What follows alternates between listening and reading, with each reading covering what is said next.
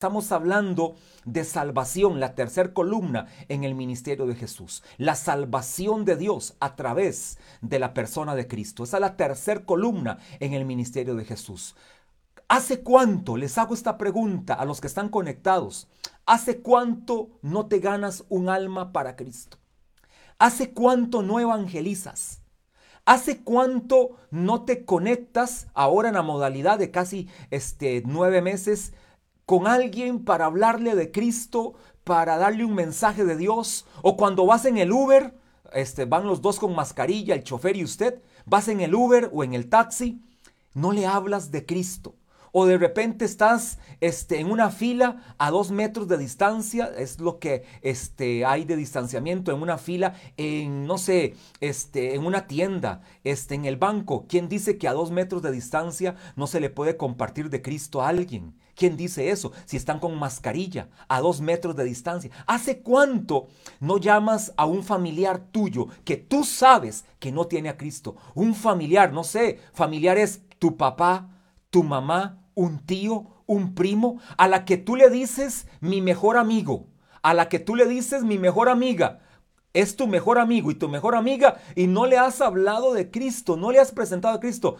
Perdóneme, pero entonces no es tu mejor amigo ni, tu mejor amiga. Más bien me parece que es como un enemigo, porque yo a un enemigo no le hablaría de Cristo, si fuera el caso si fuera el caso bajo ese punto de vista, pero jamás. Más bien tenemos que hablarle de Cristo al mejor amigo, al peor enemigo, al familiar, al vecino, al que va en el autobús, al que está en el parque, al compañero de, estudio, al compañero de universidad, al profesor, al jefe, al supervisor. ¿Cuánto tengo de no hablar de Cristo? Esta es la tercer columna en el, ministerio, en el ministerio de Jesús. Y le dije que le iba a hablar en estos domingos. El domingo anterior ya hice, ya le dije la primera perspectiva. Diga conmigo, ahí donde usted está en su casa, diga conmigo perspectiva. Perspectiva. Er, es P-E-R-S, para que lo pronuncie bien. P-E-R-S, no perspectiva, no. Perspectiva. Y esta palabra perspectiva es un punto de vista es el ojo del observador. Es la lupa con la que usted vea las cosas. Por ejemplo, yo no le voy a pedir consejo a un impío de cómo manejar mis finanzas. Porque la perspectiva de él, ¿cuál es? El egoísmo, la tacañería, el desorden. Yo no le voy a pedir a un impío que me diga cómo educar a mis hijos. Porque ¿cuál es su perspectiva? El libertinaje no le interesa este, eso no es malo, eso es normal, no le voy a pedir consejo. ¿A dónde voy a ir yo como hijo de Dios? Bajo la lupa de la palabra de Dios. Esa es mi lupa, ese es mi lente. Mi lente es, así como está Miriam con sus lentes, esos lentes de Miriam vienen a ser o representan qué cosa? La palabra de Dios. Y entonces Miriam cuando toma una decisión, cuando va a hacer algo, ella dice, bajo esta lupa voy a tomar la decisión. ¿Cuál? La palabra de Dios. ¿Qué, por ejemplo, qué decisiones? La compra de una casa, este, eh, estudiar una carrera universitaria, este, un trabajo, voy a buscar un trabajo, este, voy este, a meterme en una cuenta y de repente es una deuda. Bueno, ¿bajo qué principios yo puedo tener una deuda? Porque recuerden que no todas las deudas son malas. Hay deuda mala y hay deuda buena. Por lo tanto, bajo la perspectiva de la palabra es que yo voy a analizar las cosas. Bueno, ya le di la primera perspectiva la semana anterior acerca de la salvación, la perspectiva profética, es decir, la perspectiva del Antiguo Testamento. Hoy le voy a dar la segunda perspectiva. Esta está poderosa. Se llama la, la perspectiva según Jesús. La primera fue según el Antiguo Testamento de forma profética. La segunda perspectiva es según Jesús mi Señor. Yo agrego estos detallitos para siempre declararlo. Pongo según Jesús y le agrego ahí, ya como algo muy personal, mi Señor, mi Dios, mi dueño, mi, mi salvación, mi motivo de adoración, el todo en mi vida. Ahora, bueno, vamos a Mateo 28, ya todos aquí saben a qué pasaje voy a ir, Mateo 28, bajo la perspectiva de Jesús. No sé si a usted le pasa cuando usted se despide de alguien, este, no sé, por ejemplo, este, bueno, aquí que tengo a Miriam al frente,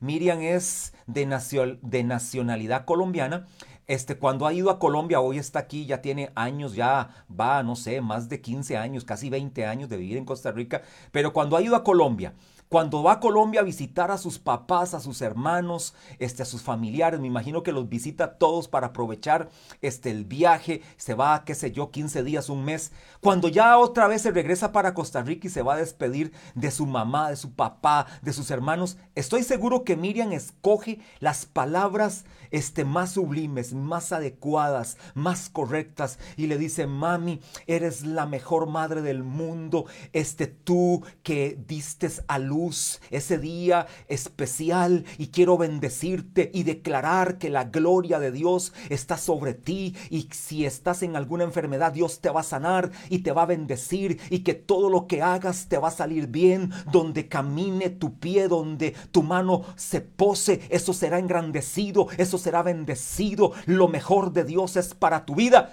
Las mejores palabras las, se las declaró y Viceversa ni se diga, ¿verdad? Porque la autoridad todavía es mayor cuando es el papá o la mamá. Ahora la mamá o el papá la bendice a ella, también le dan las mejores palabras, porque la podrán ver dentro de uno, dos, tres o hasta cinco años sin verse. Solamente por plataformas digitales o una llamada telefónica o por el WhatsApp se pueden este, hablar o una videollamada. Pero no es lo mismo, ¿verdad? Que llegar cuando llegan al aeropuerto la están esperando y la abrazan y están deseando y hasta lloran cuando salen ya del aeropuerto y se van, ¿verdad? Bueno, exactamente Jesús hizo lo mismo. Cuando Jesús se va a despedir, oiga, Jesús se va a despedir de esta tierra. Jesús está haciendo su acto de despedida. Ya Él resucita victorioso se levanta el tercer día, resucita, deja la tumba vacía y ya él va a partir con su padre, lo que se llama la ascensión. Y entonces les dice en su último mensaje, en el último capítulo de Mateo 28, en los últimos versículos, les dice, y Jesús se acercó, Mateo 28, 18, y Jesús se acercó y les habló diciendo, toda potestad me es dada en el cielo y en la tierra. Por tanto, oiga el mensaje, por tanto, con esta potestad que Dios me ha dado, con esta autoridad que Dios me ha dado, por tanto, id y haced, id y haced discípulos a todas las naciones, bautizándolos en el nombre del Padre y del Hijo y del Espíritu Santo, enseñándoles que guarden todas las cosas que os he mandado. Y aquí yo estoy con vosotros todos los días hasta el fin del mundo. Amén. Oiga, qué mensaje más victorioso. El mensaje que nos está dando Jesús es, yo tengo autoridad.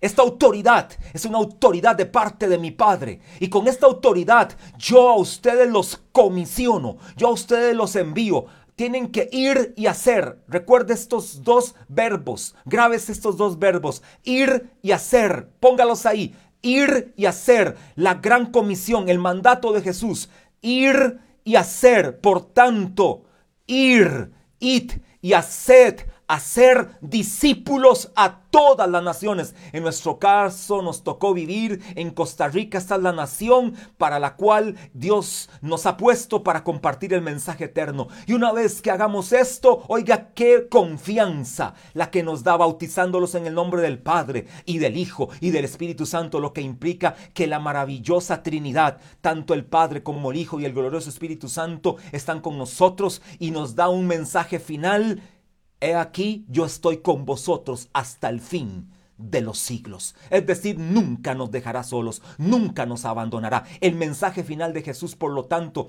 es lo que nosotros llamamos la gran comisión. Ahora anote esta premisa, los que están escribiendo en sus notas y también están escribiendo en el Facebook, anoten esta premisa. Es, es más, vamos a anotar dos premisas. La primera, la primer premisa, esto es como, como una frase estelema del tema. La primer premisa, la magnitud de la revelación determina la magnitud de la comisión. ¿Qué significa esto? la repito otra vez para que la noten. La magnitud de la revelación determina la magnitud de la comisión. Esta es la primera premisa. Bueno, se la explico rápidamente. Es decir, que si yo tengo una gran revelación de la comisión que Dios me ha encomendado, por lo tanto esto va a determinar la grandeza de mi comisión, es decir, lo voy a hacer de forma grande. Si yo tengo revelación de que el mundo se está perdiendo sin Cristo, si tengo revelación de que el hombre va a perecer sin Cristo, si tengo revelación de que queda poco tiempo para que muchos procedan al arrepentimiento, de que estamos en los últimos tiempos, donde el amor de muchos está enfriando, por lo tanto, la magnitud de esta revelación que tengo va a determinar la magnitud de mi comisión, es decir, lo voy a hacer de forma grande, voy a ir y les voy a hablar de Cristo a través de las células, a través del discipulado, a través de la leche espiritual, a través de las reuniones virtuales por Zoom, por Facebook, por WhatsApp, a través de la presencialidad que regresa en el mes de enero, 9 de enero y 10 de enero de 2021, de la forma que sea, voy a predicar de Cristo, porque la magnitud de la revelación determina la magnitud de la comisión.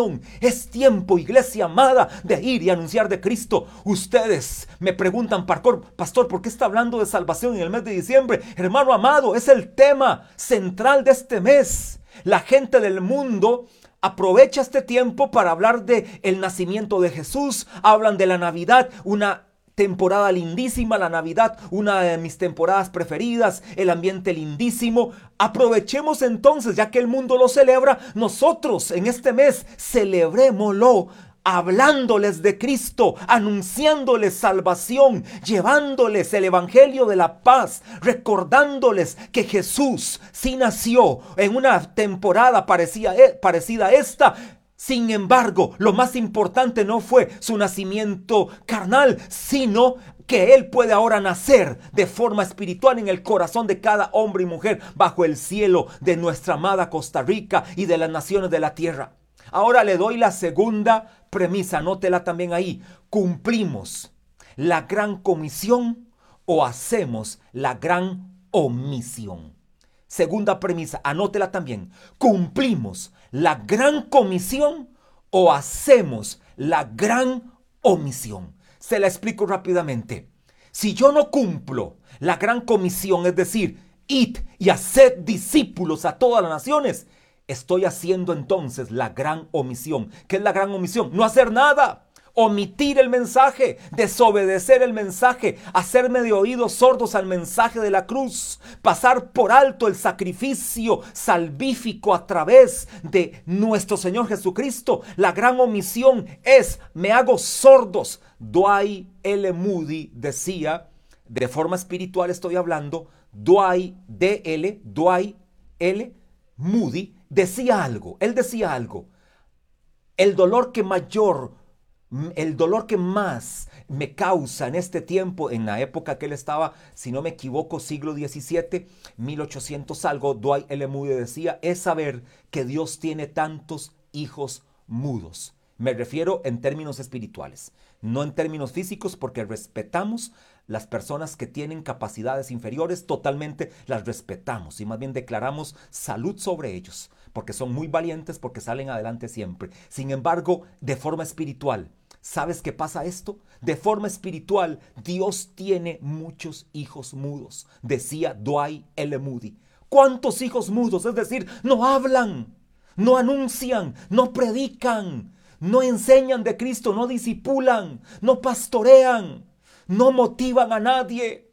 Por lo tanto, hermano amado, o hacemos la gran comisión o hacemos la gran omisión. No sé con cuál se quedó usted. Yo he decidido por ya 31 años hacer la gran comisión. Desde el año 89, o más bien desde el año 90, fue que tomé la decisión de hacer la gran comisión. En el año 89 tuve el encuentro con Cristo y seis meses después ya estaba cumpliendo la gran comisión y llevo 30 años de cumplir la gran comisión, a tiempo y fuera de tiempo, aprovechando las oportunidades para predicar de Cristo. Y ahora dirigiendo una iglesia con mi esposa, la pastora Rita, durante 17 años dirigiendo esta iglesia que por cierto, una ganadora de almas en tiempos de pandemia, mi esposa no se ha ganado menos de 30 personas para Cristo. Hablando de evangelismo, en esta temporada de pandemia, la pastora Rita se ha ganado más de 30 personas que ya están siendo discipuladas, que ya se conectan por Zoom. Es más, le voy a decir algo que es milagroso. Esto es más milagroso. Todavía esto es más milagroso. De esas 30, 20 de ellos hasta están dando diezmo y ofrenda. Decía alguien por ahí, que la mayor conversión es la conversión de la billetera. Esa sí es, esa sí no se convierte tan fácilmente. Si la billetera se te convierte, usted se convirtió verdaderamente. Eso sí, hay gente que dice, sí, yo recibo a Cristo, pero mi billetera no. Mi billetera sigue siendo impía. Esa está en pecado, esa no es salva todavía. Bueno, usted necesita predicarle a su billetera para que sea salva o a su cartera en el caso de las mujeres. Voy a la primera característica de aquellos que necesitamos cumplir la gran comisión. Anote ahí, ¿qué necesitamos para cumplir la más grande comisión o la gran comisión? ¿Qué necesitamos para cumplir la gran comisión? Y aquí voy más acelerado porque este quiero enseñarle todo el tema, toda la perspectiva según Jesús. Esta está poderosa, la perspectiva de la salvación según Jesús. Anote este título en forma de pregunta. ¿Qué necesitamos para cumplir la gran comisión? Número uno, anótelo ahí. Bueno, yo les mando el bosquejo. El bosquejo se reenvía, los líderes se lo reenvían a los discípulos, los discípulos a los amigos y ahí él se hace viral. La palabra hay que hacerla viral, hay que hacerla correr. Como dijo el profeta Habacuc escribe la visión y declárala en tablas para que corra el que leyere en ella. Habacuc capítulo 2, verso 3. Anote ese verso, es un verso poderoso. Escribe la visión y declárala en tablas para que corra el que leyere en ella. Así que usted va a escribir esto y después va a hacer que corra. ¿Sabe cómo va a correr esta visión? Con su testimonio. La mejor forma de hacer correr la visión de Dios es a través de tu testimonio. Cuando la gente ve tu cambio, cuando tus compañeros de trabajo, tu papá, tu mamá, tus primos, tus tíos, tus hermanos, tus hijos, cuando tu esposo, tu esposa, cuando X compañero ve el cambio que hay en ti, la gente podrá decir, aquí la palabra corre, aquí la palabra cambió. Verdaderamente esta mujer, este hombre, este joven cambió. Así que haga que la palabra corra. Note, este verso se me vino en el momento, no es parte del bosquejo. Habacuc capítulo 2, verso 3, para que lo tenga ahí este, como un detallito más. Número uno, ¿qué necesitamos? Necesitamos entender que el ministerio de la iglesia es una continuación del ministerio de Jesús. Entienda esto. Iglesia amada, necesitamos entender que el ministerio de la iglesia es una continuación del ministerio de Jesús. Y para esto le quiero leer San Juan 20, 21. Entonces Jesús les dijo otra vez, pasa a vosotros, como me envió el Padre, así también yo os envío. Oiga, qué maravilloso. Iglesia amada, ¿cómo entonces no vamos a continuar el ministerio de Jesús? Si de la misma manera como el Padre envió a Jesús, así usted ustedes y yo también somos enviados. Jesús, por tanto, bajo la perspectiva de Jesús, la gran comisión es la continuación de su ministerio. Y entonces Jesús dice, así como el Padre me envió a mí, así yo los envío a ustedes también. Lucas capítulo 4, verso 18 al 19, otro de mis versos preferidos de los que me sé de memoria. ¿Qué verso? Lucas 4, 18 al 19. El Espíritu del Señor está sobre mí, por cuanto me ha ungido para sanar a los quebrantados de corazón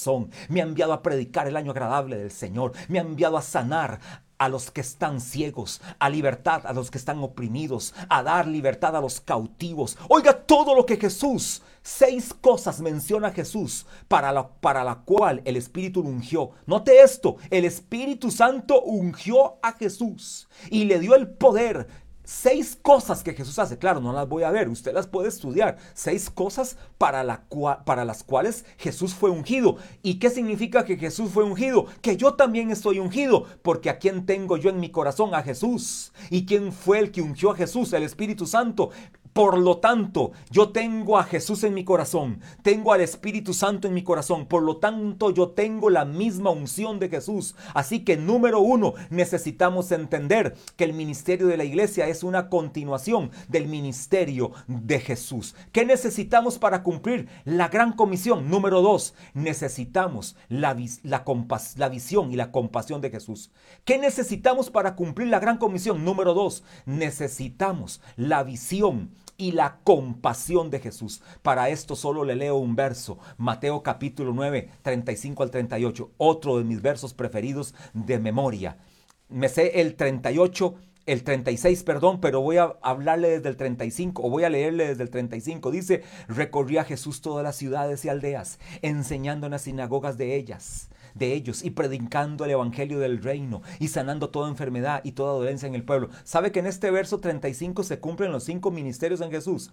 Aquí están los cinco ministerios en Jesús. Recorría Jesús todas las ciudades y aldeas, el ministerio evangelista, enseñando en las sinagogas, el ministerio de maestro y predicando el evangelio del reino, el ministerio de apóstol y sanando toda enfermedad y toda dolencia en el pueblo, el ministerio de pastor. Ahí está el ministerio de Jesús. Sigue diciendo el el verso 36. Este es el verso preferido y el que, o de los preferidos, o el que me sé de memoria. Y al ver las multitudes, tuvo compasión de ellas porque estaban desamparadas y dispersas como ovejas que no tienen pastor.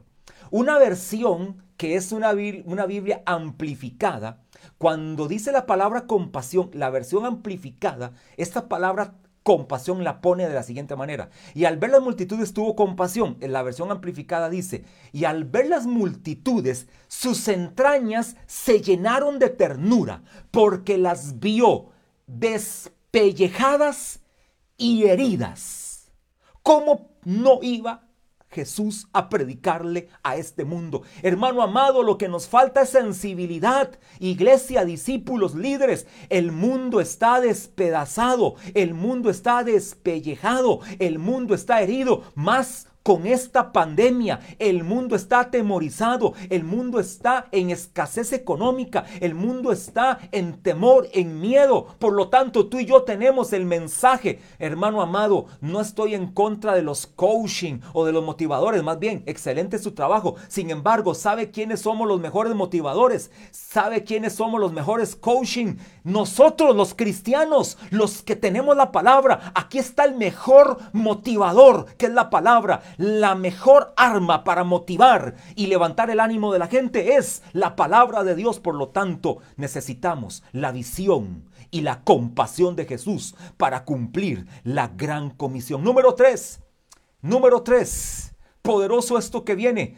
Miriam, ahí está, no sé si anda por ahí, pero va a saltar, va a saltar de gozo con este punto 3. Por ahí debe andar Miriam. Dice el punto 3, necesitamos el poder del Espíritu Santo. O yo, Miriam, ahí va llegando. Necesitamos el poder del Espíritu Santo para cumplir la gran comisión. Bajo la perspectiva de Jesús, bajo la visión de Jesús, Jesús nos dice, necesitamos el poder del Espíritu Santo para cumplir la gran comisión. Y le puse un verso que ustedes conocen para que lo recuerden. Otro verso que me sé de memoria, Hechos 1.8. Pero recibiréis poder esta palabra poder es dinamita. Recibiréis dinamita. Recibiréis dinamita, recibiréis poder cuando haya venido sobre vosotros el Espíritu Santo y me seréis testigos en Jerusalén, en todo Judea, en Samaria y hasta lo último de la tierra. Eso es como decir, y me seréis testigos en Alajuela, en San José, en Heredia, en Cartago y hasta lo último de la tierra. Vamos a ser los mejores testigos. ¿Sabe por qué? Porque necesitamos el poder del Espíritu Santo. Iglesia amada, necesitamos el poder del Espíritu Santo de Dios para cumplir la gran comisión y Él está en nosotros. Ya lo tenemos. En el momento que usted recibió a Cristo, usted recibió el poder del Espíritu Santo en su vida. El día que usted nació de nuevo, escúchelo bien. Es más, anótelo ahí. El día que nací de nuevo, recibí el poder del Espíritu Santo en mi vida, recibí la potencia del Espíritu Santo en mi vida, recibí la facultad del Espíritu Santo en mi vida, recibí el ADN de Dios en mi vida. El día que nací de nuevo, ese día fui bautizado, ese día fui llenado del Espíritu Santo. Sabe, hermano amado, aquí quiero decir algo bajo mi opinión personal. Este es mi comentario personal. Si algo yo creo que es una demostración de la llenura del Espíritu Santo, es ser testigo testigo de Cristo. Yo sé que la principal evidencia que la Biblia me enseña en el libro de los Hechos de la llenura del Espíritu Santo es hablar en lenguas. Yo sé que eso es así y también lo creo y también lo afirmo. Sin embargo, también creo que una evidencia de haber sido llenado del Espíritu Santo es ser testigo de Cristo a tiempo y fuera de tiempo, es llenar tu ciudad, es llenar tu barrio, es llenar tu urbanización, es llenar tu empresa, es llenar tu negocio, es llenar tu entorno de Cristo Jesús. Ese es el verdadero testigo de Cristo y ahí se evidencia que alguien ha sido lleno del Espíritu Santo de Dios. Número cuatro. ¿Qué necesitamos para cumplir, para hacer la gran comisión bajo la perspectiva de Jesús? Número cuatro, necesitamos orar según los principios apostólicos. Necesitamos orar Necesitamos orar. Recuerde, miércoles 7 de la noche, Facebook Live, tiempo de oración, de intercesión profética, de adoración al Rey de Reyes y la comunión con el Espíritu Santo. Miércoles 7 de la noche, conéctese a mitad de semana. Es un día bonito. ¿Por qué digo esto? Porque lo número cuatro es necesitamos orar bajo los principios o según los principios apostólicos. Y aquí quiero leerle un verso, Hechos 9, perdón, Hechos 4. Hechos 4:29. Hechos 4:29 al 31 dice así, y ahora, Señor, mira sus amenazas y concede a tus siervos que con todo de nuevo hablen tu palabra mientras extiendes tu mano para que se hagan sanidades y señales y prodigios mediante el nombre de tu santo Hijo Jesús. Cuando hubieron orado, el lugar en que estaban congregados tembló y todos fueron llenos del Espíritu Santo y hablaban con denuedo la palabra de Dios. Otra demostración de que la llenura del Espíritu Santo también se evidencia hablar con denuedo la palabra de Dios. Por lo tanto, ¿qué necesitamos orar? Concédenos, Señor, concédenos, Señor, que con todo de nuevo hablemos tu palabra. Líderes que están conectados, que van a ir a entrenar a sus discípulos esta semana, recuerda, líder de célula, tú eres un entrenador, tú eres un líder capacitador, tú eres un líder que ministra a sus discípulos, tú eres un líder lleno del Espíritu Santo que lleva la palabra, líder que estás conectado y discípulo que está conectado, no dejes de conectarte con tu líder y líder, no dejes de conectarte con tus, con tus discípulos, pero ve en la potencia del Espíritu Santo y ve con los principios apostólicos, ora por tus discípulos, ora por salvación, ora por denuedo, ora por unción, ora por revelación, ora para que venga sobre ti valentía para predicar la poderosa palabra de Dios. Número 5. ¿Qué necesitamos hacer para cumplir la gran comisión? ¿Qué necesitamos hacer para cumplir la gran, la gran comisión bajo la perspectiva de Jesús? Recuerde que estoy en la serie Las tres columnas en el ministerio de Jesús y estoy en la tercera columna que se llama la salvación de Dios según este a través de Jesús y estoy ahora hablando de tres perspectivas acerca de la salvación. Número uno, vi una perspectiva profética basada en el Antiguo Testamento, por supuesto. Luego vi una perspectiva según Jesús, basada en las palabras que Jesús declaró en Mateo 28, 18 al 20. Y ahora, número 5, necesitamos para cumplir la gran comisión, para hacer la gran comisión y no hacer la gran omisión, necesitamos refrescar o redefinir el concepto evangelizar necesitamos redefinir o refrescar el concepto evangelizar. Ahí yo le voy a dejar varias anotaciones en el bosquejo que no voy a tocar ahorita porque es muy amplio. Solamente quiero refrescar y redefinir el término evangelizar. Este término evangelizar lo vemos en varios pasajes. Colosenses 1, 25 al 29. Primera de Tesalonicenses 2, verso 12. Filipenses 1, 14. Hechos 16, 6. Primera de Tesalonicenses 2, 9. Hechos 20, 24. Judas 23. Segunda de Tesalonicenses 3.1. Usted yo sé que no les dio de tiempo de anotar ninguno. Tal vez anotó el último, segunda de Tesalonicenses 3.1 o el primero, Colosenses 1, 29. Pero este, por lo menos este, anótelo y léalo. Búsquelo en la Biblia ya. Saque su Biblia, saque el celular o saque lo que usted tenga ahí, ojalá la Biblia de papel. Hechos 20:24. Dice así, Hechos 20:24. Pero de ninguna cosa hago caso, ni estimo preciosa mi vida para mí mismo, con tal que acabe mi carrera con gozo y el ministerio que recibí del Señor para dar testimonio del Evangelio. Escuche bien, para dar testimonio del Evangelio de la gracia de Dios. Para dar testimonio del Evangelio de la gracia de Dios. Hechos 20:24. Esta palabra Evangelio es la palabra que significa buen mensaje. Significa anunciar las buenas nuevas significa declarar y predicar. Es decir, cuando estamos hablando de refrescar o redefinir el concepto evangelizar, es dar la mejor noticia. Cuando estoy diciendo ¿Qué se necesita para cumplir la gran comisión? Lo número 5 es, necesito redefinir y refrescar el concepto evangelio o el concepto evangelizar. La palabra evangelio, la palabra evangelizar significa llevar un buen mensaje, llevar la mejor noticia, predicar el mejor mensaje, predicar la mejor noticia. No existe mejor mensaje, no existe mejor noticia que el Evangelio de la paz. Así lo llama el libro de Hechos, capítulo 10, verso 36. Léalo ahí, anunciando el Evangelio de la paz. Hechos 10, 36. Esto es lo que usted y yo anunciamos. Hermano amado, Vaya conmigo ahora. Número 6. Necesitamos convertirnos en ganadores de almas. ¿Qué necesitamos para cumplir la gran comisión?